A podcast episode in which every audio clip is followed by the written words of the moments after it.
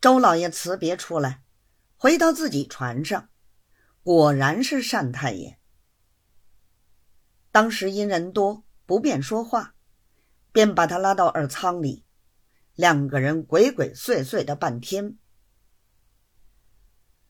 周老爷送客出来，一直仍回到统领船上。一进门见了统领，便嚷道：“真正想不到的事情！”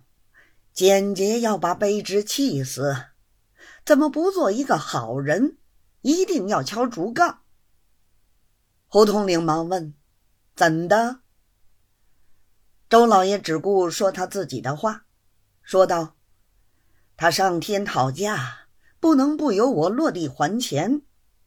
且看单太爷去说，他能听不能听，再做道理。”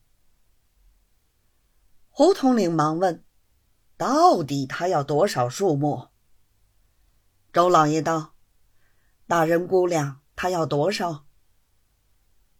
胡统领道：“多则五千，少则三千。”周老爷道：“三千再加一百倍。”胡统领愣了一愣，舌头一伸，道。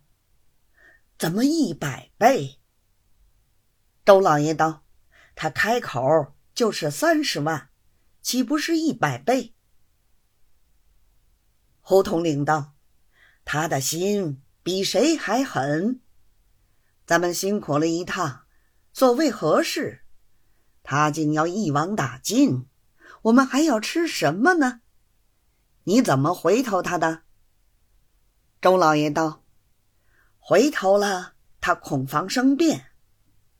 卑职总想着大人宁可息事的一句话，只同他讲价钱，不同他翻脸。胡统领道：“你到底同他讲多少？”周老爷道：“他开的盘子太大了，过少不好出口。卑职还了他三万。”胡统领听了，默默无语。停了好半天，又问道：“你还他三万，他答应不答应呢？”周老爷道：“他要三十万，是单县城传来的，卑职只还个数目给他，不晓得他答应不答应。”胡统领听了，摇摇头，说道。都要像这样瞧起来，一个三万，十个就是三十万。我的钱有完的时候，他们的竹杠没有完的时候。这个我吃不了，你替我回头他，有什么本事只管施来，我不怕。如若要钱，我没有。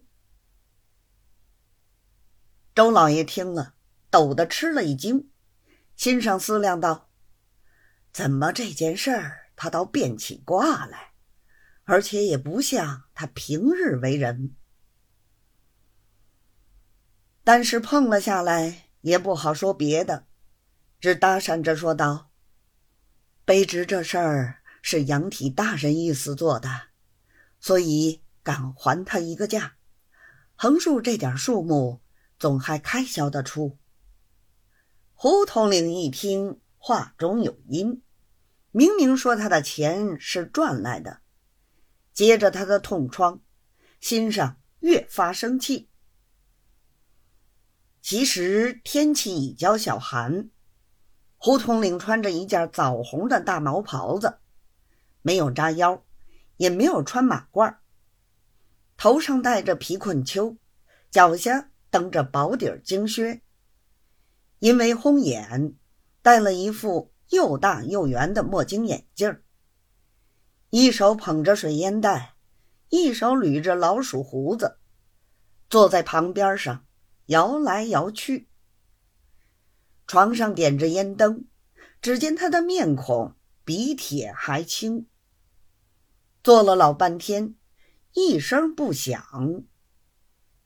周老爷也只好相对无言，又歇了一会儿，说道：“我替他们地方上办了这么大的一件事儿，一把万民伞都没有，还来敲我的竹杠。”周老爷道：“等卑职出去通个风给他们，一定有得来的。”胡统领道：“算了吧，我省的三万银子，至少几千把万民伞好做。